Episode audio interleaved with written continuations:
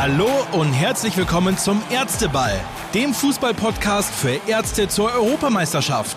Ein Special der Ärztezeitung. Und hier sind eure Gastgeber, Doktor Matthias Jöllenbeck und Markus Horn. Da sind wir wieder mit der achten und letzten Episode unseres Ärzteballs zur Fußball-Europameisterschaft. Wir nehmen diese Folge am Donnerstag, den achten Juli auf, drei Tage vor dem Endspiel zwischen Italien und England. Auch zum Abschlussball begrüße ich natürlich wie immer Doktor Matthias Jöllenbeck, Bundesliga-Schiedsrichter und Arzt in Weiterbildung in der Orthopädie und Unfallchirurgie an der Uniklinik Freiburg. Hallo Matthias. Hallo Markus, guten Abend.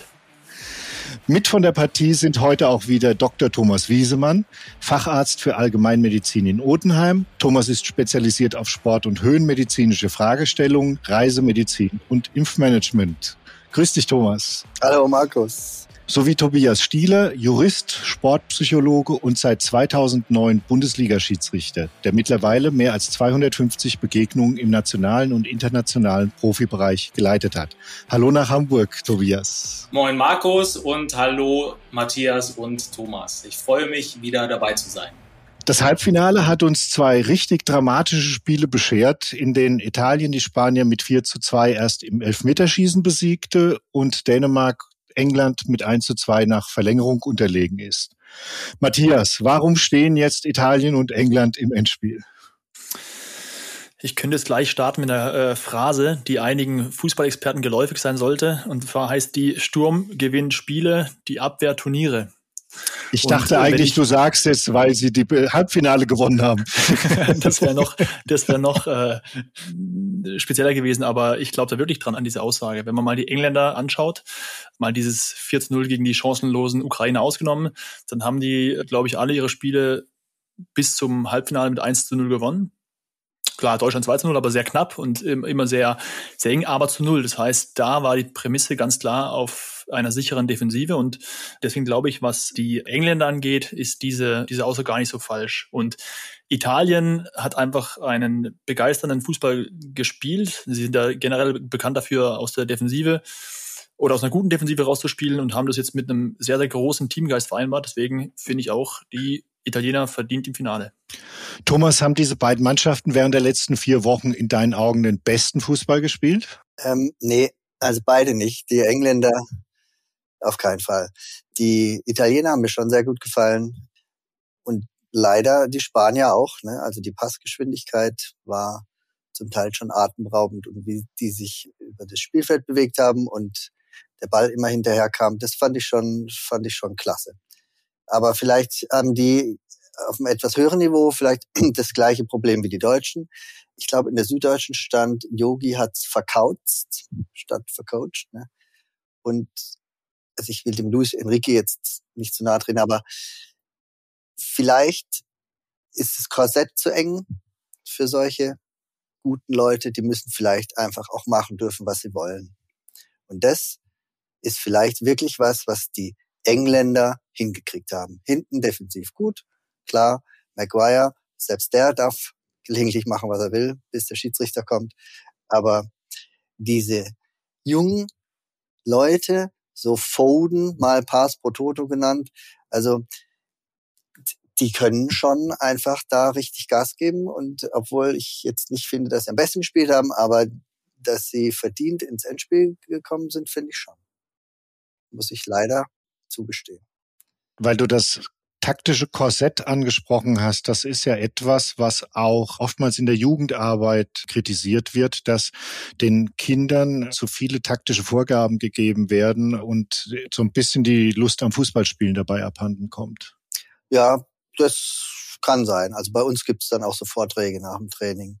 Bei Zehnjährigen sitzen die noch zehn Minuten auf dem Rasen und kriegen einen Vortrag gehalten, wie sie sich dann so auf dem Platz verhalten sollen. Aber irgendwann muss man natürlich anfangen, denen was beizubringen.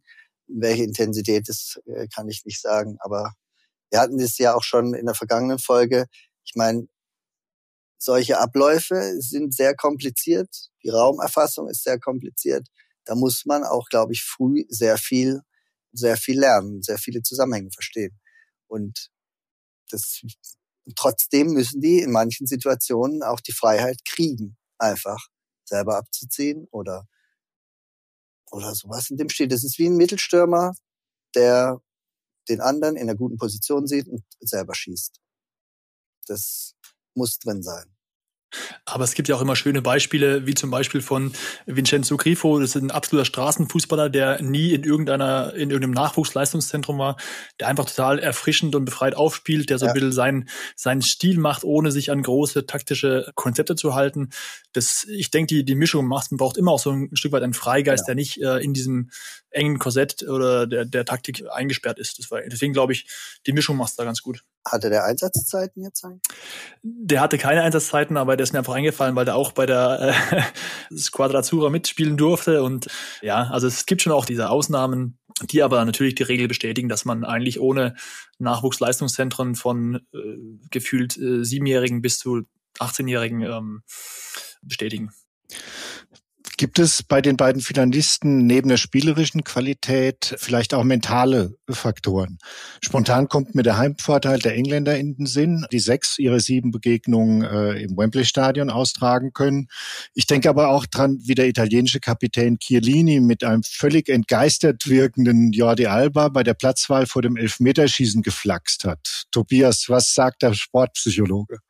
Ja, der Sportpsychologe sagt, dass da äh, viel Wahres dran ist. Also grundsätzlich beim Fußball ist es ja so, da geht es ja immer so ein bisschen um ins Rollen kommen. Das ist ja quasi so die Grundqualität im Fußballspiel. Also wie, wie beginnt ein Spiel, wie komme ich ins Spiel und übergeordnet auch, wie komme ich ein, in ein Turnier hinein. Und ähm, wenn ich mir dann Italien angucke mit einem ja, sehr, sehr guten Eröffnungsspiel mit drei zu null, zweite äh, Vorrundenspiel auch drei zu null gewonnen und dann kommt man eben in einen so sogenannten Lauf, in einen Rausch, oftmals null gespielt, quasi nur durch einen Elfmeter im Viertelfinale überwunden.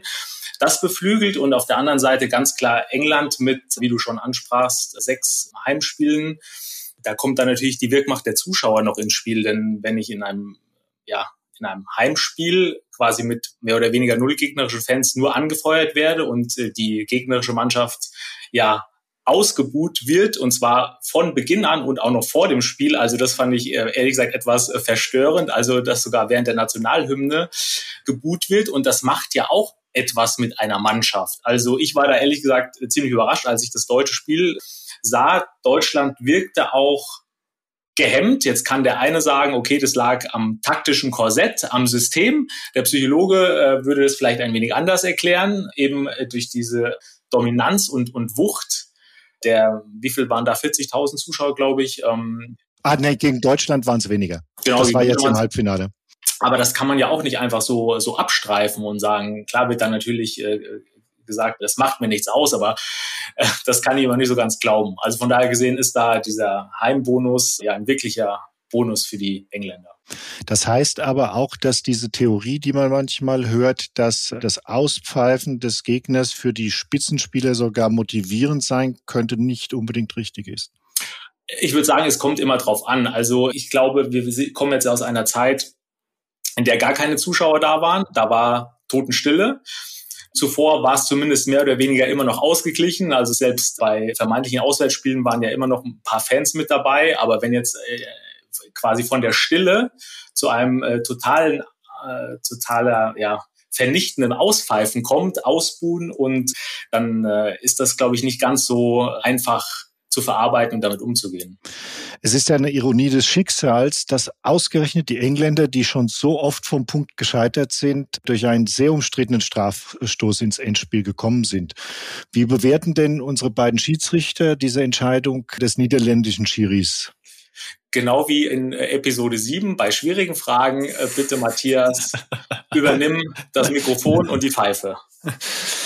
Ich erinnere mich so ein bisschen an unseren ersten Podcast. Und zwar haben wir da drüber gesprochen, ob mir eine ja, prekäre Schiri-Entscheidung in großen Turnieren in Erinnerung war. Und da war so meine Quintessenz zu sagen, große Turniere, große Spiele muss man eigentlich durch oder dürfen nicht durch unklare Sachverhalte entschieden werden. Und genauso ging es mir eigentlich gestern beim, beim Sehen dieser Szene. Die war eigentlich in der Wirkung mit Strafstoß und in der Wirkung spielentscheidender Strafstoß in einem Euro-Halbfinale zu unklar, zu undurchsichtig. Deswegen wäre da sicherlich die bessere Entscheidung gewesen, diesen Elfmeter nicht zu pfeifen, allein schon wegen der Bedeutung oder wegen der Konsequenz. Korrekt. Und, und ich möchte noch anfügen, also eigentlich haben sie ja, wie du sagtest, den Elfmeter noch nicht mal verwandelt. Also Ironie des Schicksals, sie haben ihn ja eigentlich noch verschossen und erst im Nachschuss wurde er dann verwandelt. Das heißt, so ein bisschen was von äh, äh, ungelöster Problematik bezüglich äh, Elfmeter, Elfmeter äh, schwingt da bei England immer noch ein wenig mit. Und jetzt, falls sie jetzt das, geht der Psychologe wieder mit ihm durch. Jetzt kommt endlich mein Metier und ich befürchte, äh, für, für England Schlimmes sollte es tatsächlich zum Elfmeterschießen kommen. Also dieser entscheidende Strafstoß, da war immer noch etwas Ungelöstes dabei, wie man sehen konnte. Aber nochmal ganz kurz zurück zur Entscheidung. Es gab ja bei uns mal die Definition eines, eines klaren und eines offensichtlichen Fehlers. Und die lautete, dass klar und offensichtlich dann gegeben ist, wenn der Schiedsrichter sich bei Anbild oder bei Betrachten der Bilder anders entscheiden würde. Und ich glaube, dass Danny Merkley, wenn er die Bilder gesehen hätte, anders hätte entscheiden wollen. Und der Videoschiedsrichter hat in diesem Fall keine Möglichkeit gehabt einzugreifen. Darüber haben wir ja schon in der letzten Folge gesprochen. Ja, also beim, beim Videoschiedsrichter ist halt tatsächlich so, der, der schaut sich eben nicht an und schaut, ob die Schiedsrichterentscheidung zu hundert Prozent richtig ist, sondern der schaut, ob sie zu hundert Prozent falsch ist. Genau. Und wenn jetzt, wie hier im vorliegenden Fall, war dann vielleicht nur zu, Matthias darf jetzt eine Zahl sagen, Prozent falsch? siebenundachtzig Prozent falsch.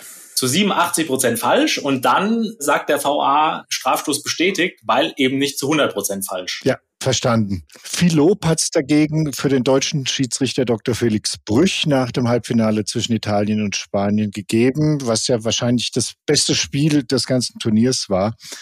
In der Times hat ein Kommentator geschrieben, es wäre toll, wenn dieser fantastische, ruhige und kontrollierte Schiedsrichter Felix Brüch in London bleiben könnte. Vielleicht so drei bis vier Jahre. Und Gary Lineker hat im englischen Fernsehen in einen großartigen Referee genannt. Viel mehr Lob geht eigentlich nicht mehr, oder? Als wenn das von englischer Seite kommt für einen deutschen Schiedsrichter. Ja, das ist ein brutales Lob und aber auch äh, zu Recht ausgesprochen, denn ich glaube, Felix hat da ein wirklich sehr, sehr gutes Spiel gemacht, wie im Übrigen auch die anderen Spiele sehr souverän und gelassen und ja, richtig gut geleitet. Aber auch da unser anderer Schiedsrichter Daniel Siebert mit drei Spielen hat wirklich sehr, sehr gute Euro gepfiffen. Also daher, von daher gesehen können wir, glaube ich, ja, als deutsche Schiedsrichter sehr zufrieden sein. Und ja, die englischen Spieler, die scheinen sich öfter mal einen, einen deutschen Schiedsrichter zu wünschen. Ich, ich kann mich an ein Champions-League-Spiel erinnern, dass ich pfiff, Liverpool gegen Ajax. Da kam auch der Kapitän der Liverpooler nach dem Spiel zu mir und wollte mich quasi adoptieren, nach England bringen und äh, dass ich dann da auch immer weiter Spiele pfeife. Also gut, sie haben natürlich auch gewonnen, muss man natürlich auch dazu sagen.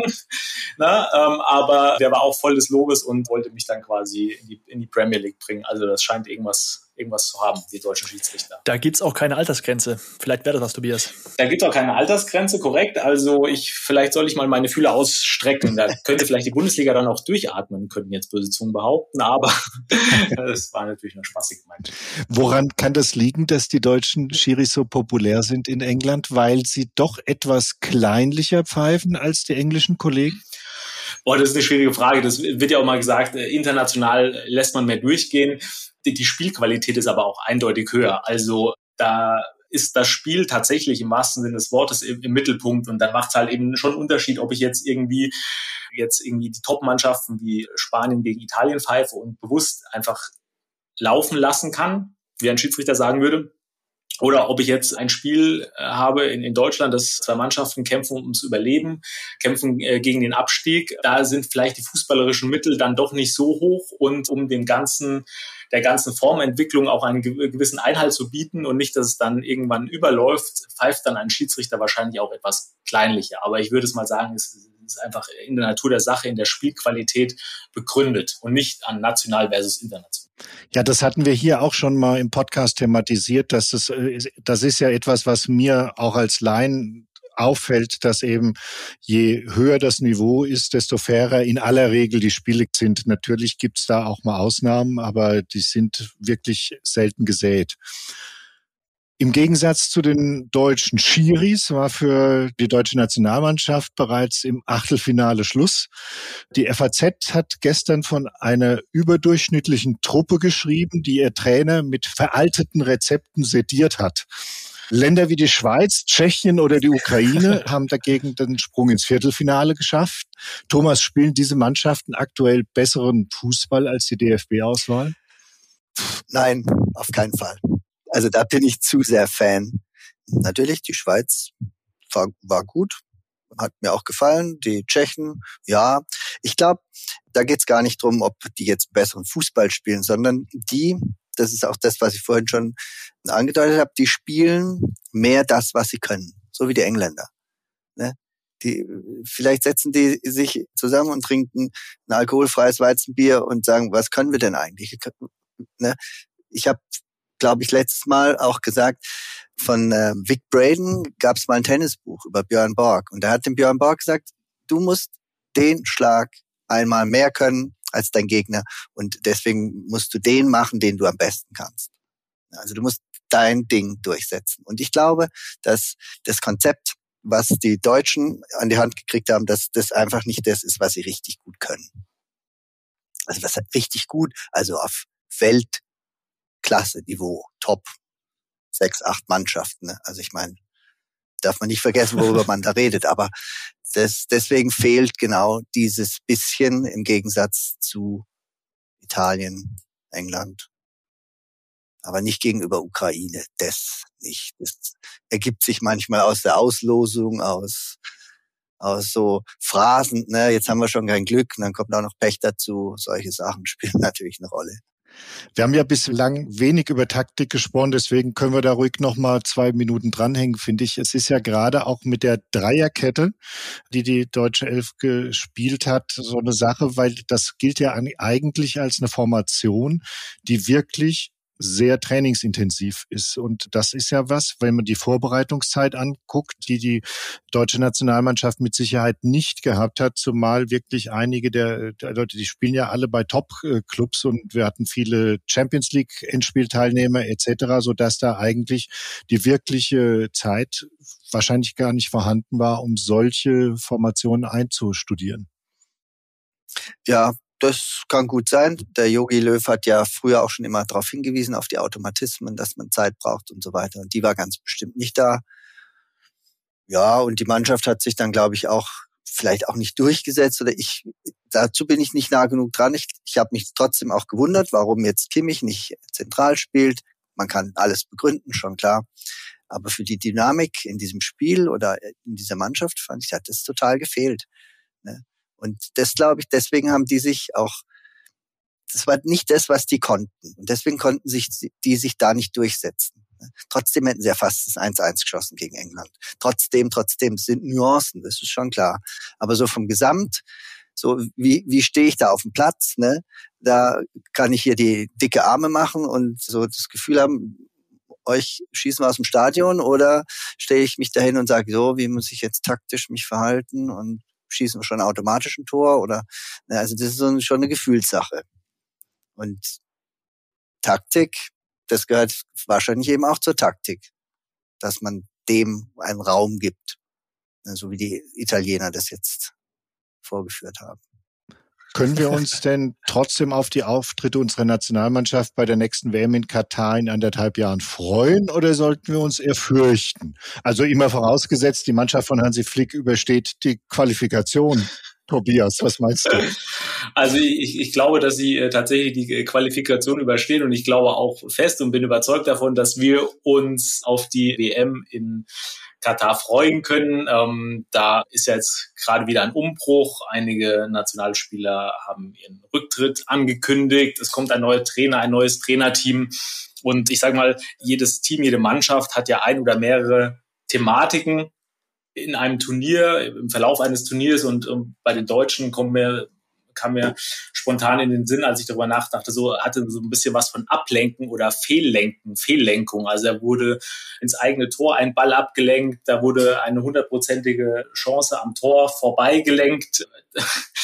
Dann gab es Ablenkungsmanöver im Sinne von, ich gerate immer in den Rückstand. Das Portugal-Spiel war auch irgendwie Ablenkung. Da kam man dann durch zwei Eigentore von Portugal wieder zurück ins Spiel. Also da hat, zeigt sich so eine Abfehllenkung irgendwie, durchzieht sich da diese dieses ganze Team, die ganze Thematik, und äh, vielleicht wird es ja jetzt wieder in die richtigen Bahnen gelenkt. Mit einem neuen Steuermann, der dann das Lenkrad fest in der Hand hat und gerade auslenkt und nicht nach links und rechts abgelenkt wird, um in der Sprache vom Psychologen zu bleiben.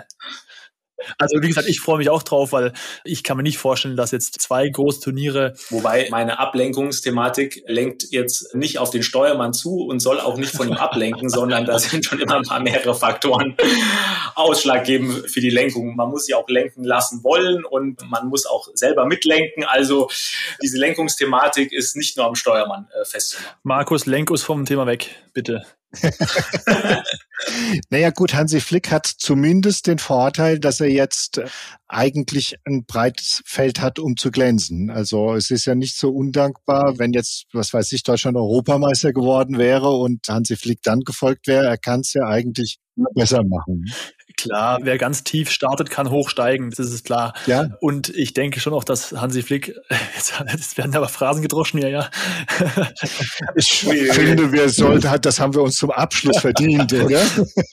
Es ist so, dass, dass Hansi Flick auch über ganz viele Spieler verfügt als Nationaltrainer, die er schon lange kennt, die er lange betreut, wo er auch ganz genau weiß, was sind die Stärken, was sind deren Schwächen. Und Thomas sagte es ja, man muss die Stärken wieder ein Stück weit in den Vordergrund rücken. Und dann glaube ich auch wirklich an eine erfolgreichere W M oder eine viel, viel erfolgreichere W M als die letzte und noch eine erfolgreichere als die aktuelle Euro. Also Halbfinale heißt es quasi. Ja, weniger erfolgreich als die letzte W M ist ja auch schwer darstellbar. Absolut. Äh, Wenn wir schon den Blick nach vorne wenden, würde ich gerne noch einen Moment beim Thema Katar bleiben. Bereits die laufende E M wurde immer wieder überschattet von politischen Diskussionen, hauptsächlich um die Regenbogenflagge, in deren Zentrum das Team von Ungarn und der Austragungsort Baku standen. In Katar werden politische Themen wie Rassismus oder die Akzeptanz der sexuellen Orientierung nochmals eine ganz andere Dimension bekommen. Mehr als sechstausendfünfhundert Arbeitsmigranten aus Ländern wie Indien, Bangladesch oder Sri Lanka haben mittlerweile auf den Baustellen der W M-Stadien ihr Leben gelassen. Es ist zu befürchten, dass diese Zahl bis zum Turnierbeginn weiter steigt. Die Ärztezeitung hat bereits entschieden, nicht über die kommende W M zu berichten und somit gegen die Wahl des Austragungsorts und die Zustände in Katar zu protestieren. Können wir uns dennoch auf die W M in Katar freuen? Wer macht den Anfang? Das Schweigen, das sagt ja auch schon einiges aus. Keiner möchte Stellung beziehen. Also da mache ich's. Ich wollte schon sagen, als Ältester. Dann müsste ich ja reden. Na gut. Also ich habe es bisher immer für richtig gehalten, dass wir uns auf schönen Fußball freuen dürfen. Denn das bleibt ja. Auch in ganzen Debatten mit Leuten, die jetzt nicht so äh, den Fußball an sich nicht so mögen, das Spiel nicht so mögen. Ja, geht ja nur noch um Geld. Nee, es, nur hm. um Geld geht's nicht. Sondern es geht auch um Fußball. Also es geht um siehe Spanien gegen Italien. Also ich meine, da ging es nicht um Geld. Die haben alle genug. Aber da ging es um Fußball. Wer gewinnt das Spiel? Ja, bei den Engländern geht es dann noch um Ehre und so Zeug. Aber auf Fußballspiele kann man sich immer freuen, wenn gute Leute kicken. Und das hat auch was, das haben wir bei der W M, ich glaube zweitausendsechs, nee, wann war das? zwei, weiß ich nicht mehr, zweitausendzehn. Also dieses Völkerverbindende, ja, oder was wir neunzehnhundertneunzig auch hatten. Das, also das ist schon, das gibt's sonst durch keine andere Sportart.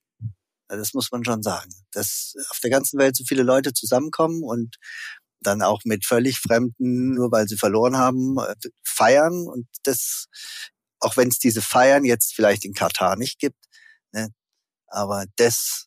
Darauf kann man sich freuen. Und ich finde, das sollten wir uns auch nicht nehmen lassen. Ich sehe es ähnlich, ich sehe es vielleicht ein bisschen zwiegespaltener. Ich sehe es kritisch, aber schon auch als Chance. Und wenn wir jetzt über die Vergabe nach Katar diskutieren, glaube ich, dass wir uns in Deutschland bei W M-Vergaben vielleicht ein Stück weit zurückhalten sollten, wenn man mal zweitausendsechs in Betracht zieht.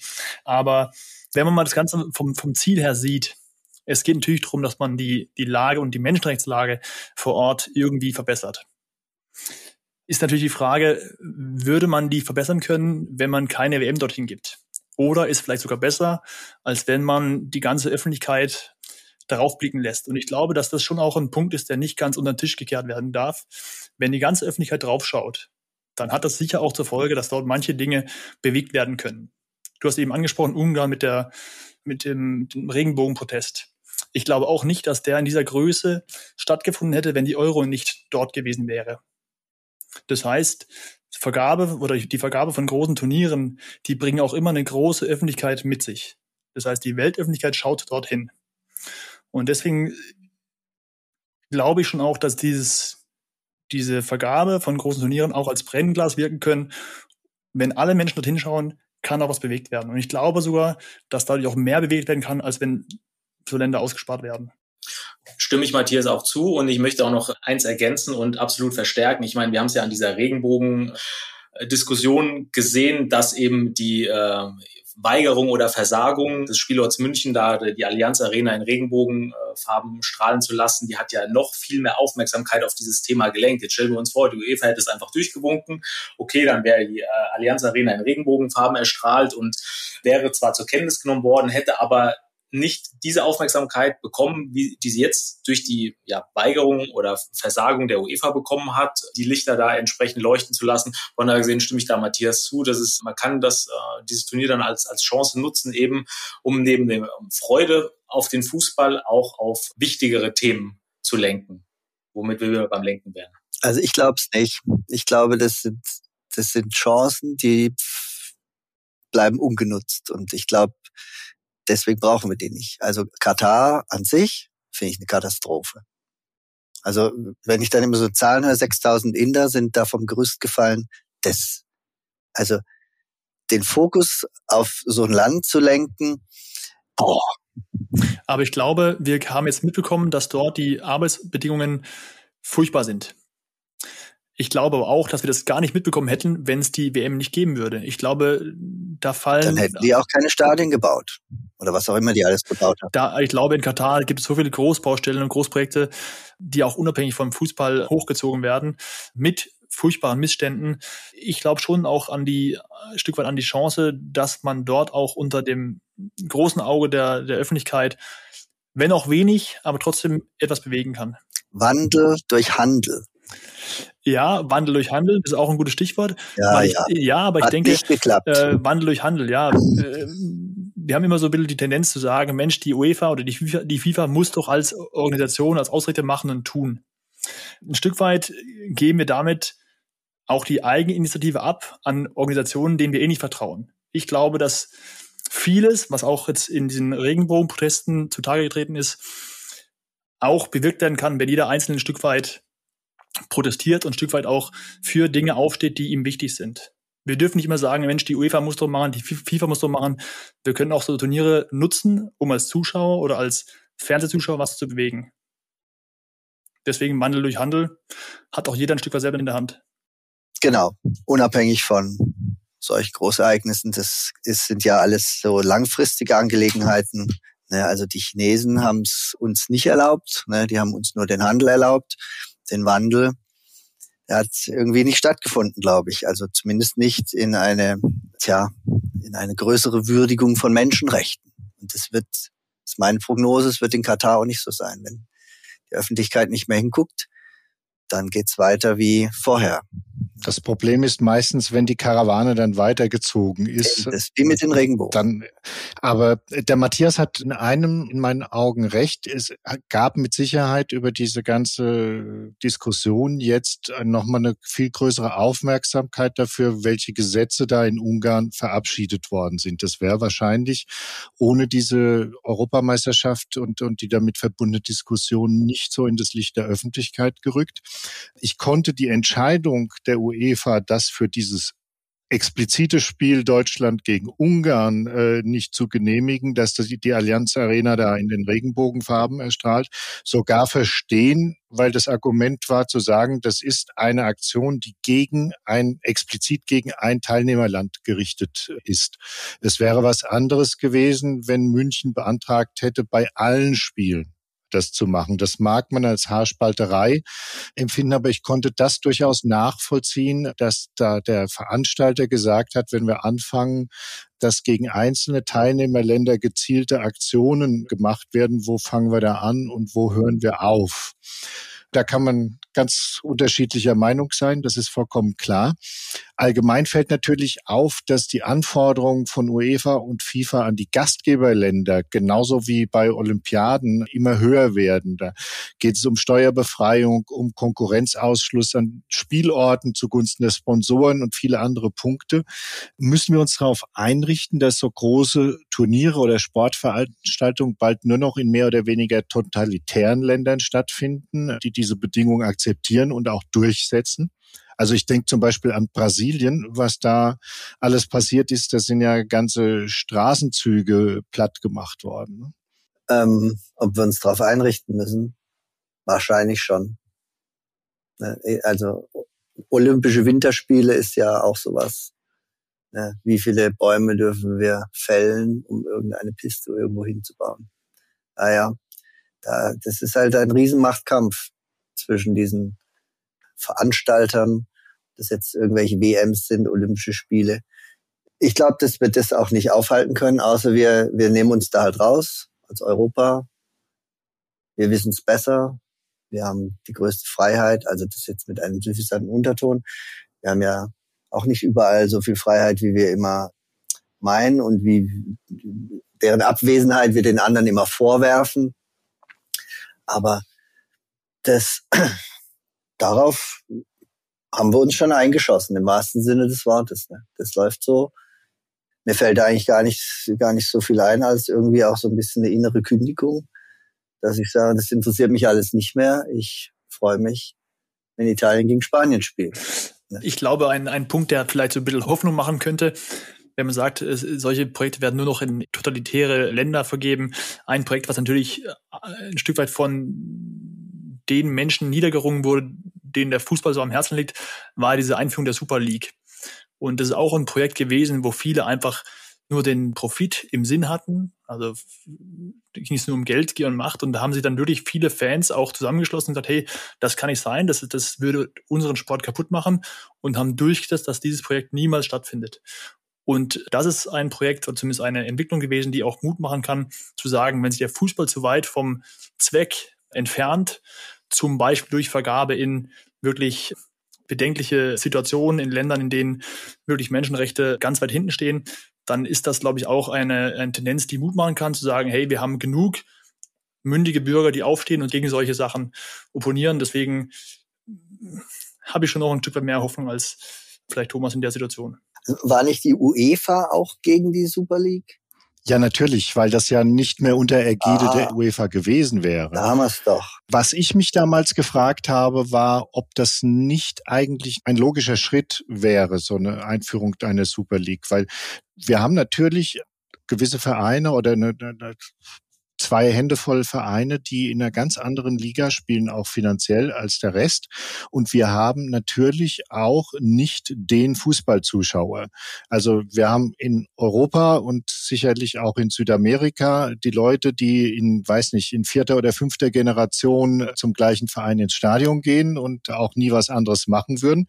Aber wir haben natürlich gerade auf diesen Märkten, die jetzt so viel beschworen werden, immer mit der Auslandsvermarktung, also hauptsächlich natürlich in Asien und in Nordamerika, ein vollkommen anderes Publikum, das viel mehr eventorientiert ist, sagen wir mal so. Und wer, die gibt's, die Leute gibt's natürlich auch in Europa, die sagen, ich gucke mir zwei oder dreimal im Jahr ein Fußballspiel an im Stadion. Das kann dann auch gerne das Ticket mal hundertfünfzig Euro kosten, wenn ich da ein bisschen Spaß geboten bekomme. Ob diese Super League wirklich so eine Bedrohung gewesen wäre für den Vereinsfußball, wie unterstelle ich jetzt mal, wie wir ihn kennen und lieben. Möglich, kann sein, aber wir hatten es ja im Off zur letzten Episode schon ein wenig äh, andiskutiert. Also da waren wir ja im Off, äh, dass zumindest mein Gefühl ist, dass Fußball omnipräsent ist, vierundzwanzig sieben von Montag bis Sonntag, und es wird eben gefühlt ausgereizt, bis es nicht mehr geht, und irgendwann wird es dann halt nicht mehr gehen, weil dann ist wirklich der, der reine Fan satt.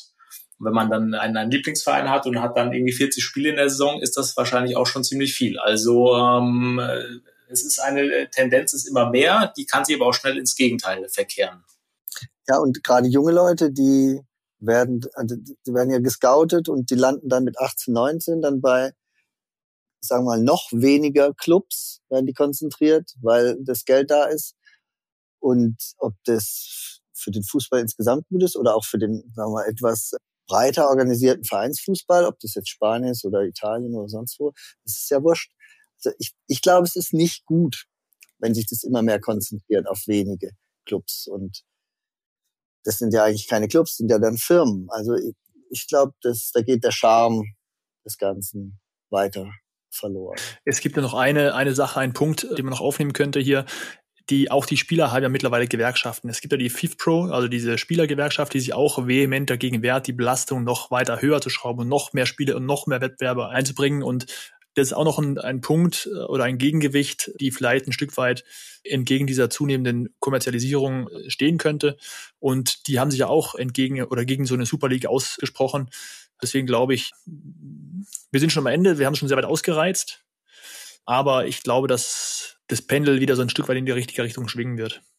Auch weil sich eben Spieler stark machen können und auch weil sich Fans äh, stark machen können.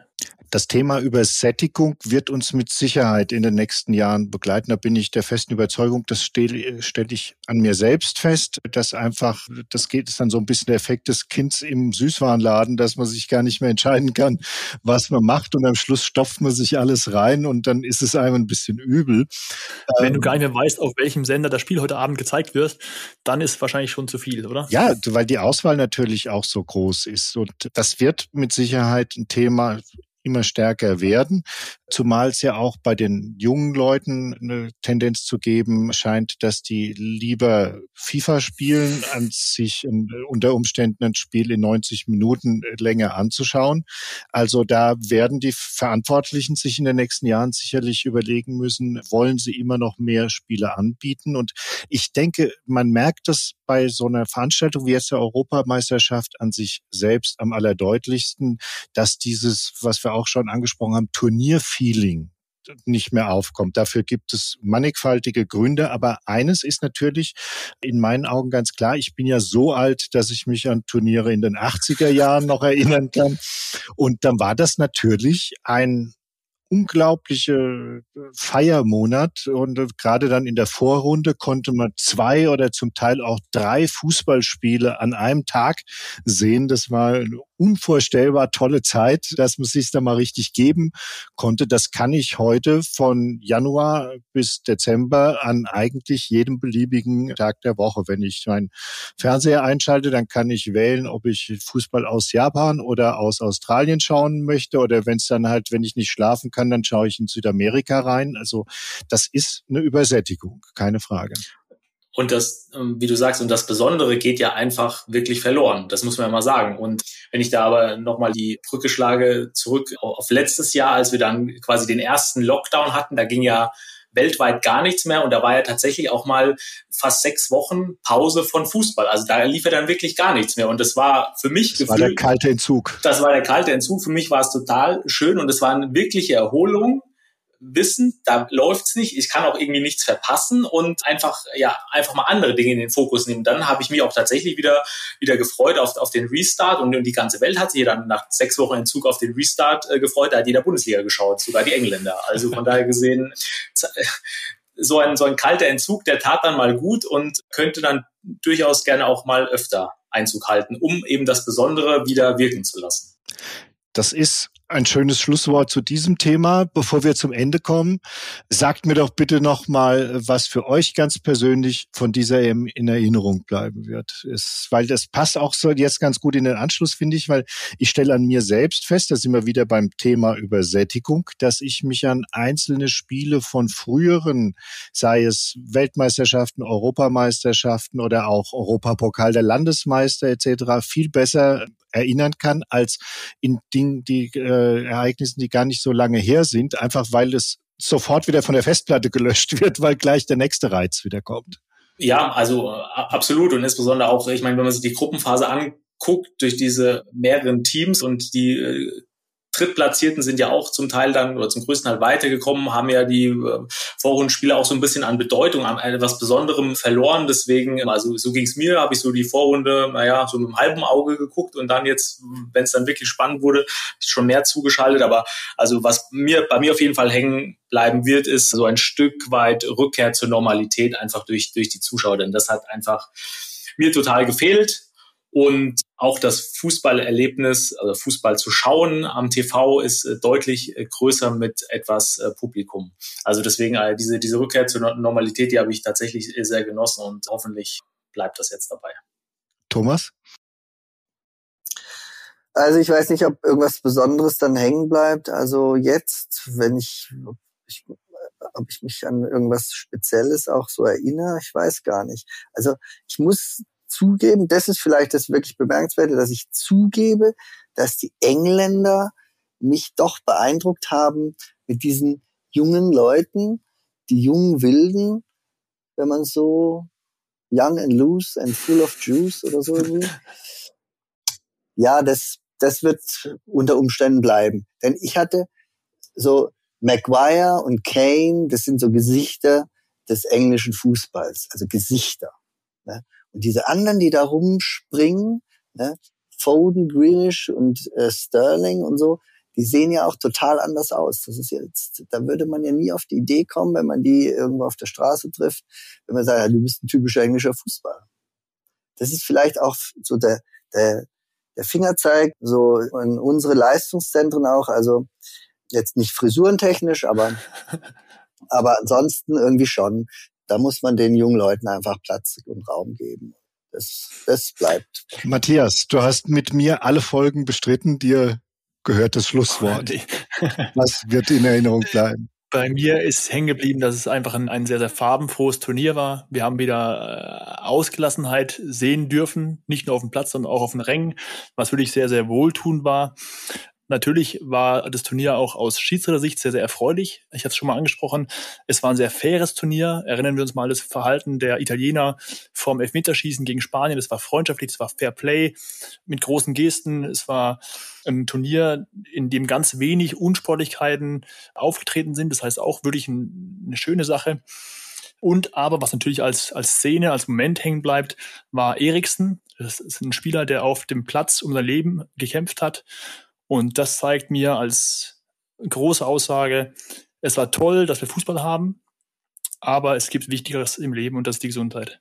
Das ist das perfekte Schlusswort.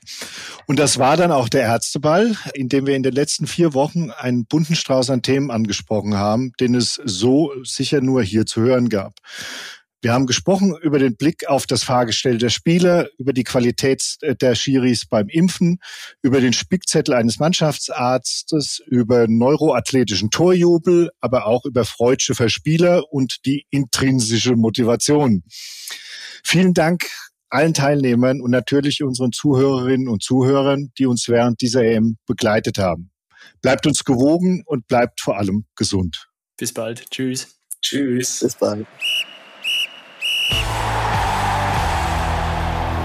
Das war der Ärzteball, der Fußball-Podcast für Ärzte zur Europameisterschaft. Weitere spannende Podcast-Formate aus unserem Haus findet ihr unter ärztezeitung punkt de.